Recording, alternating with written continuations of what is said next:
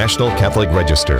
This is Register Radio, bringing light and clarity to the news and topics that affect your life. Hundreds of thousands of young people will meet Pope Francis in Portugal next weekend for World Youth Day. The Holy Father doesn't want this opportunity to be simply religious tourism. It's a spiritual pilgrimage, he said. Father Roger Landry joins us now to talk about how World Youth Day uh, can help all of us on our spiritual pilgrimage of life. Then we turn to another well known pil- pilgrimage site, Lourdes and the film The Miracle Club, which highlights the journey of a group of young of women, not just young women, to Our Lady's Shrine at Lourdes in France. Register senior editor Joan Desmond reviews the film and plus she offers her own experience of assisting pilgrims to Lourdes. I'm Jeanette De Melo, Executive Director of the National Catholic Register, and your host here on Register Radio, joined by my co host, Matthew Bunson, who is EWTN's Vice President and Editorial Director. So, Matthew, as I understand it, you'll be there in Lisbon uh, for World Youth Day. This is going to be taking place August 1st through 6th. That's right. Yeah, it's a privilege to be there. This is actually my first uh, World Youth Day.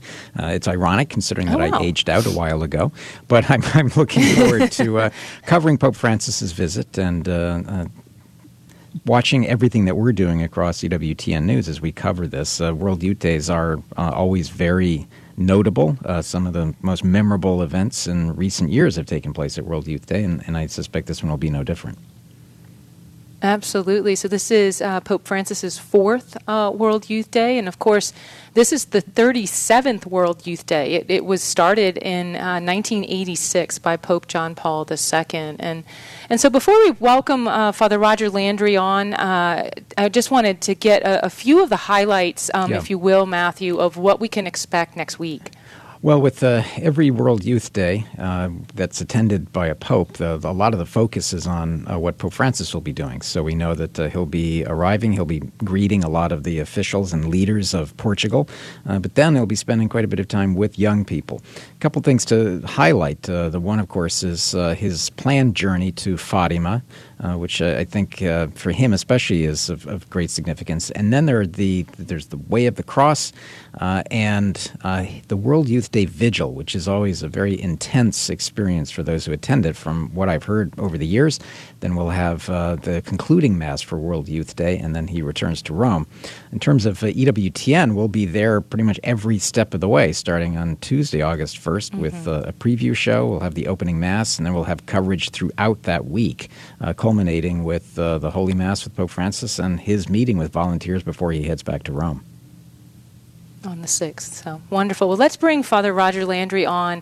He's a Catholic chaplain at Columbia University, so he works directly with the age group who will who will be going on this pilgrimage, and he's been on uh, this pilgrimage, the World Youth Day pilgrimage, several times. He's a priest of the Diocese of Fall River, Massachusetts, and he joins us now. Welcome, Father Landry. Great to be with you, Jeanette. Great to be with you, Matthew. So you wrote this column uh, as a preview to uh, World Youth Day in Lisbon, and it's called "Going to Lisbon with Marian Haste." And of course, that is partially because of the theme that the Holy Father selected, and he selected this theme uh, that is uh, about Mary going in haste uh, to see Elizabeth. And, and so that's what this whole World Youth Day message is built around. Um, we'll get into that in a few minutes, but I love the fact that you have been to World Youth Day many times, and I'd love to hear a little bit about your own experience um, going to World Youth Day uh, over the years. World Youth Day was pivotal for me. Uh, as a 23 year old, I drove across the country from Massachusetts to Denver. I picked up my twin brother in Cincinnati, and um, and we got there in Denver when St. John Paul II came for World Youth Day, the only World Youth Day in the United States, and just to be in the Pope's presence as well as in the presence of 750,000 peers from all over the world taught me something about the Catholicity of the Church, and I've never forgotten that experience. That um, he called us to be sentinels of the dawn, of the sun rising, and I've always tried to be that type of herald as a priest, uh, modeling myself in my own circumstances on what St. John Paul II tried to do for the Church Universal. and really be a sign that Christ continues risen from the dead in our midst.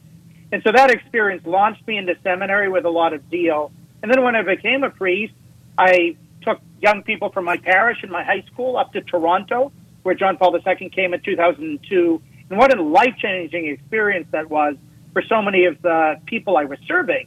Like, they continue to talk about it. We just had last year a 20th anniversary of that pilgrimage, and almost everybody showed up for that pilgrimage, and they were talking about how it helped them to become good parents, helped them to be good workers, helped them to really become better Catholics.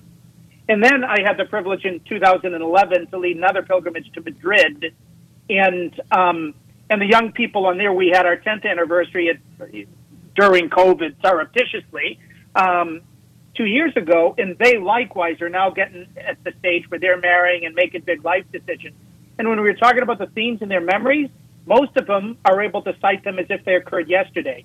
What John Paul II's Amazing. genius was in calling for World Youth Days was to send us on an adventure to be able to encounter not just the successor of St. Peter, but the successor of St. Peter's boss as we come together to pray together.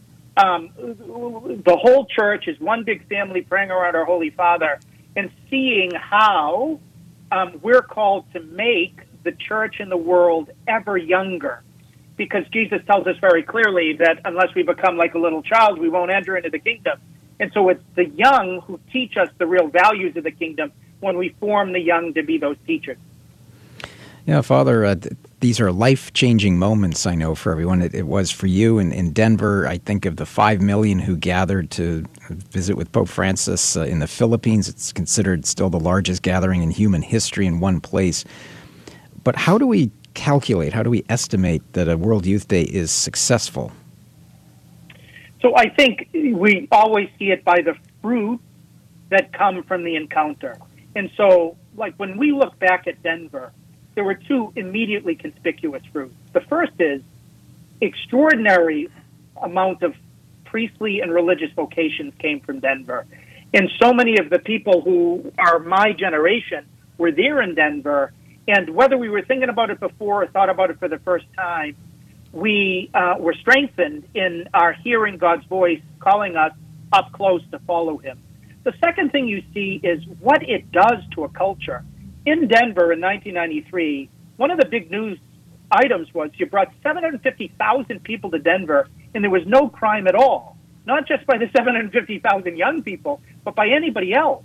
That the invasion of this type of joy into a society changed the society, that it was salt, light, and leaven all at the same time. So those are two things that you see. The third is, like in Denver in particular, John Paul II was evangelizing the bishops of the United States. Immediately after Denver, he started to welcome some of the bishops on their every five year visit to Rome. And he kind of joked with them that you guys didn't think people would come to Denver. What do you think now? And right. like to give them the confidence that the young people hungered for the gospel, hungered to be challenged, and when they were challenged in an appropriate way, they would respond. And JP2, you know, um, risked his whole papacy on things like those uh, beliefs in young people and how they really want Christ and will respond when they find him. And so that revolutionized the bishop class in the U.S. to, rec- uh, to, to, to grasp that effective youth ministry isn't to uh, address the fads of the age, but to address the perennial issues that um, reverberate in every young heart. And so I think that those are all parts of the fruit of World Youth Day that makes the whole church younger, that it makes the whole church recognize that God is with us, and it accentuates the Catholicity of the church because the young from all over the world come to be with the successor of Peter. You know, what you say about uh, Denver, you know, having immediate fruits. You could see the peacefulness and uh, the lack of violence, you know, in the city at that time. I wasn't there in Denver, but uh, for that World Youth Day, I was in Toronto, so I, I, witnessed it there. But what you saw in Denver in the subsequent um, decades, really, is just this re- this revitalization of Catholicism there um, just a, a, an incredible shot in the arm um, for apostolates in that in that city, and people would flock to Denver. Um, uh, you know, I lived there as a communications director for the archdiocese there, but people would flock there because of that vibrancy and because those kind of endeavors were flourishing. So it really did have this um, a new springtime effect uh, in that place, and um, and obviously as a as a light for our country. Um, I hope that it can bring that and has brought that in other places. Um, but Denver is truly an example. It is quite clear, Jeanette, that that happens routinely. Many of us in the West are ashamed of the gospel. We don't want to admit it, but we interiorize a little bit of the secular attacks on the church. Mm-hmm. And when you're able to get together with 650, 750, 5.5 million young people from all over the world saying, I'm not ashamed of my faith, that can't help but be a spiritual infusion for the whole mystical body. And that's what we see every time.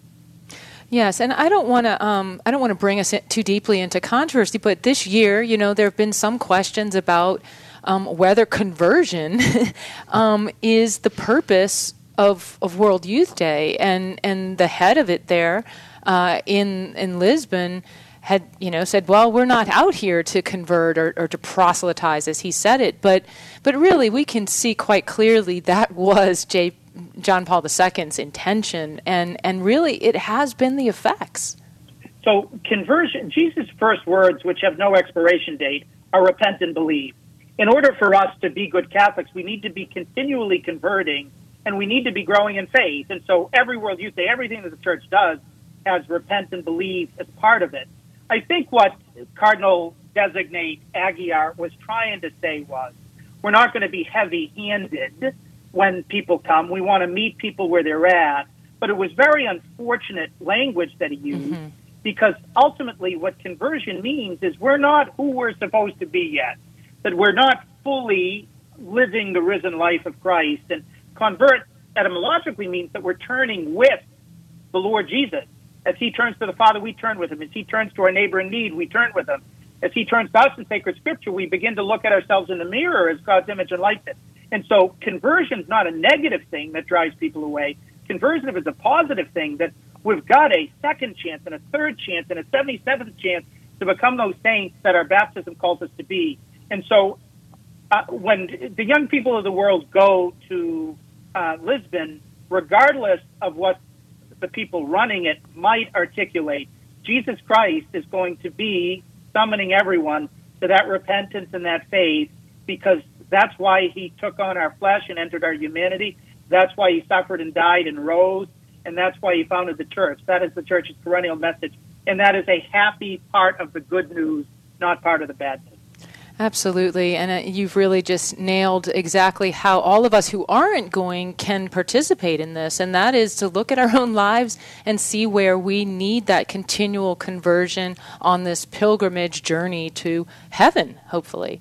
And I do want to point out your column, which is titled Going to Lisbon with Marian Haste, that can be found at ncregister.com. And also, Father Dave Pivonka, president of Franciscan University of Steubenville, wrote a column that was in our July 30th print edition called The Theology of Pilgrimage Our Path Home to Heaven. So we hope you'll go to ncregister.com and take a look at that.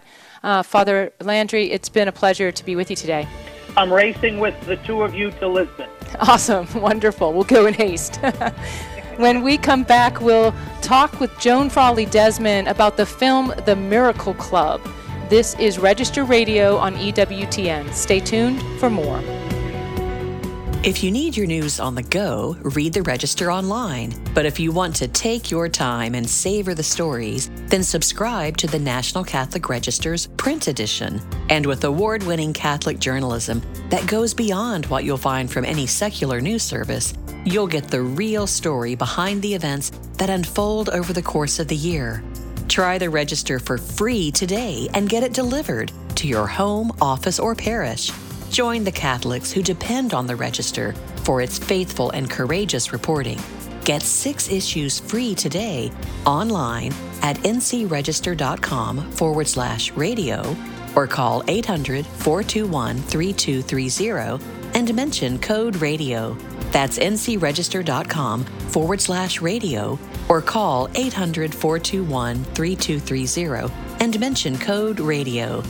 The National Catholic Register. Read faithfully.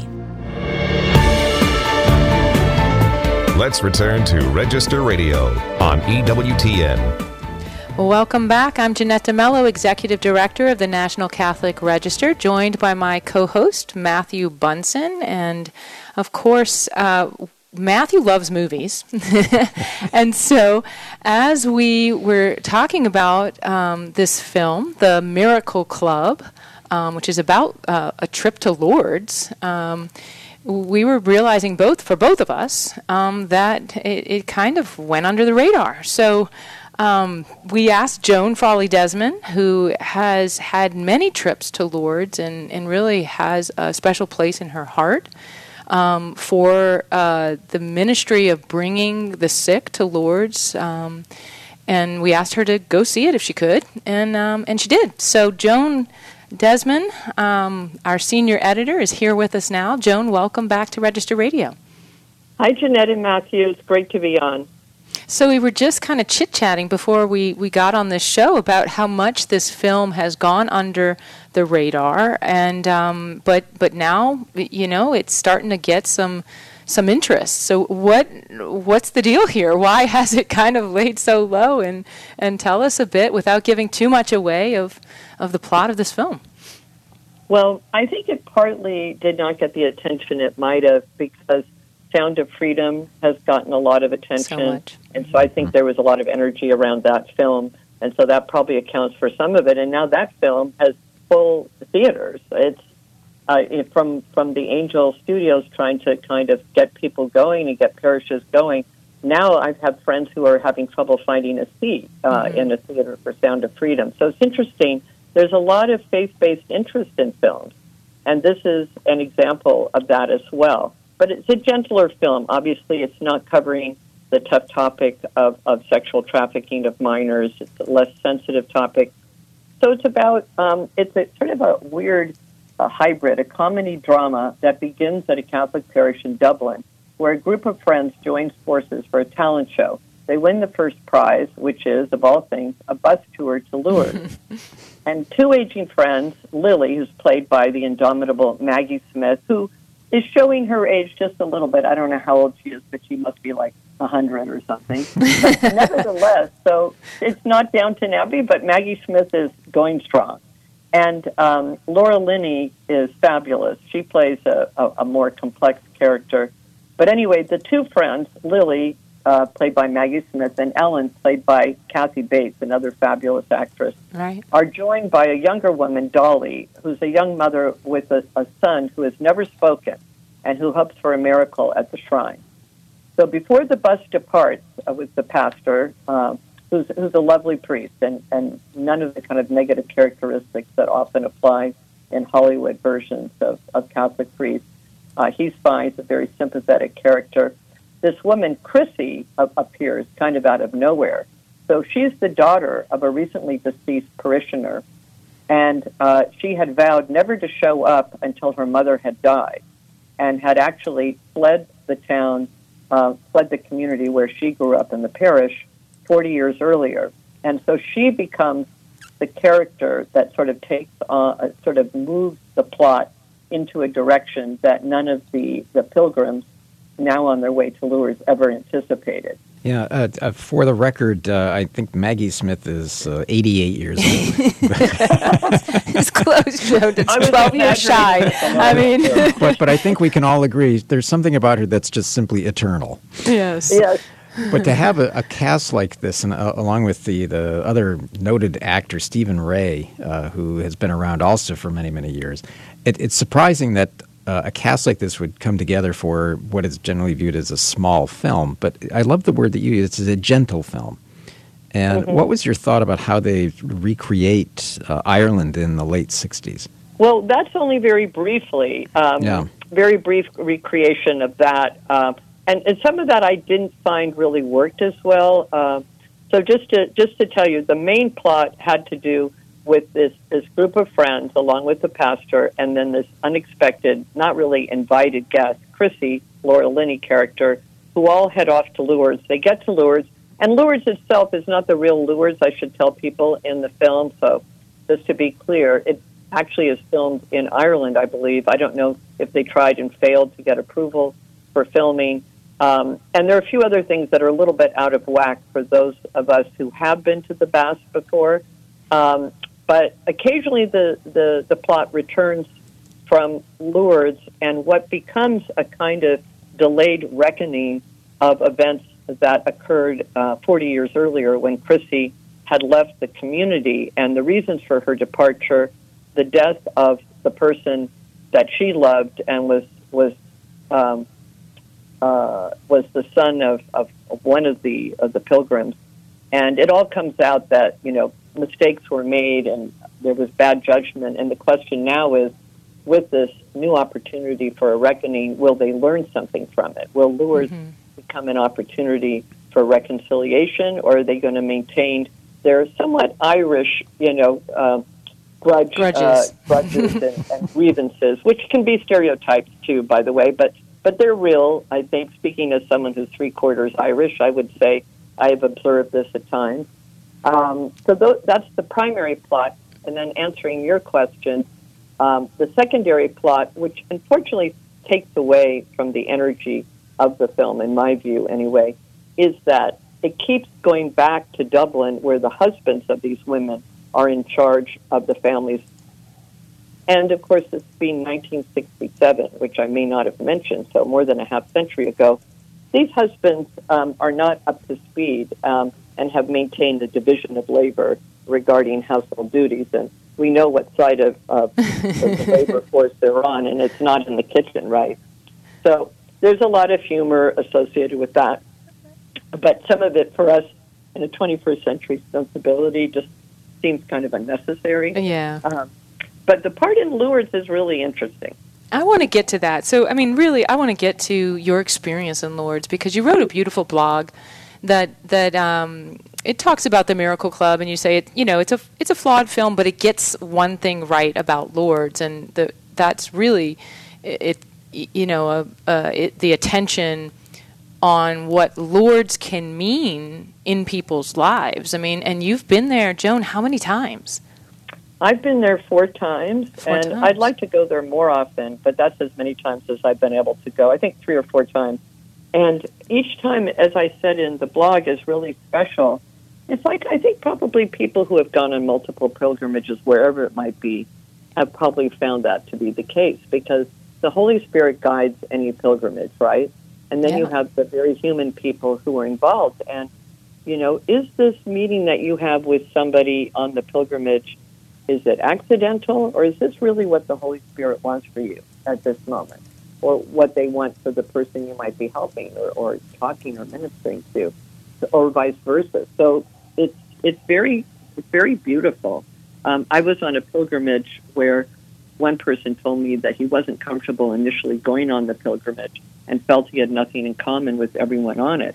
but the first person he met was the husband of a woman whose wife had the same condition his wife had had, and his wife had, had died. And all of a sudden, there was this enormously meaningful relationship. And he didn't share what had happened with his own wife, but but it, it gave him insight, and he was able to support this person as they, you know, were on this pilgrimage. So these are the kinds of seemingly serendipitous um, occurrences that you later wonder, hmm, I wonder why this really happened. You know, um, so it's very meaningful. And I, I speak about first what the baths are like, and very briefly, because the baths have changed now, so people will not be able to go to Lourdes and experience the baths in this way ever since COVID. They felt it wasn't safe. So they have a really good way, which involves people taking the Lourdes holy water, washing their hands and, and faces as Bernadette did.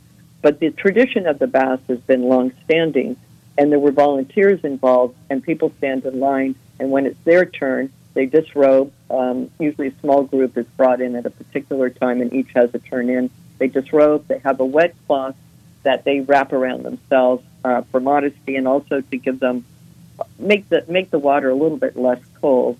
And then the volunteers very gently lead them into the water, and then kind of draw them out. So it's a very short, you know, few seconds really in the water, and then they they come right out of the water. And each time, as I say in this uh, blog post, it can be very different. So the 1st mm-hmm. time I almost froze to death um, and didn't want to go back the next time. Something very kind of Flannery O'Connor about that, isn't there? And yeah, it happened to me too. I did the same thing. I had the same experience as you. Was just shocking and um, very unsettling to me. Um, so, so yes, I get that. And very, very Flannery O'Connor. So, but yeah. but it changed And then I come you. back mm-hmm. a third time, and I want to go in, and I'm as I write in the blog, I'm like, it's warm, and I'm crying tears of joy as I come out of the water, feeling like I'm a newly baptized Catholic. So, these are things that you can't predict, but but long-term members who have been working in the baths, who accompany malades, which is the French name we use for the sick, who go on the pilgrimages, they have seen this this happen to them. It's happened to the people they serve, and so it's it's very meaningful. I, I want to mention one other thing, um, and you know, Lourdes is a place of hope, and you might think when you see some of the people processing and saying the rosary, there is no hope, right? I mean, this, this person has metastatic cancer someone else has a serious disability. And we've talked before about those who have been cured at Lourdes um, physically, but many people are not cured, and yet the miracle can be a spiritual, a spiritual, a deeper spiritual conversion, a deeper spiritual awareness and connection to the Lord and to a sense of peace. And I was, I personally had the experience watching this with somebody who was actually a friend. He was a physician. He had taken teams on um, on medical missions in the past, and now it was his turn in the Lourdes context. He had stage four cancer, and um, just in a really very real, brutal moment of anxiety, he said to the priest who happened to be with us um, at a meal, he said, "Is this all a sham?" Mm-hmm. There was just a moment of like complete, you know, sort of freak out almost. And, and you can, it's just such a human question, right? And he said, the priest said, he just stopped and then said very calmly, ours is a faith of hope. There is always hope. Absolutely. And that was Joan, all he needed to hear, you know? Right, and I couldn't agree with you more. You know, this just ties together our two segments this this show. Um, one is about Fatima, you know, and the pilgrims going there for World Youth Day, and now about pilgrims going to Lourdes. And it's really Mary is the theme, you know, on these pilgrimages and how she points us um, to Christ. But pilgrimage, like Mary's was um, in in having Christ, was not easy. Um, pilgrimage is not easy. Our lives are not easy. Our spiritual journeys are not easy. There are all these bag this baggage and and and trouble along the way. But the end um, really is our, our, sights on, on the Lord and, and, and the ways that He gets us through each of these moments. And I think that is a cause for hope. And, and so I appreciate you know this film, um, uh, the Miracle Club, and if that can can shed light um, a little bit on Our Lady at Lourdes and the hope she brings, um, but even more so, that we might just kind of bring ourselves to some pilgrimage um, that can help us refocus on this hope in, in a time where things can feel tough. So, Joan, thanks for what you've written, um, for always sharing Lourdes with us, um, and for your work at the Register. Thanks, Jeanette. It's a pleasure to be on with you guys. Remember, for more news, analysis, and commentary, check out the National Catholic Register online at ncregister.com. And thank you for joining us here on Register Radio on EWTN. For Matthew Bunson and our producer, Jeff Burson, uh, I'm truly grateful. And I'm Jeanette De Melo. I pray that until next week, God bless you.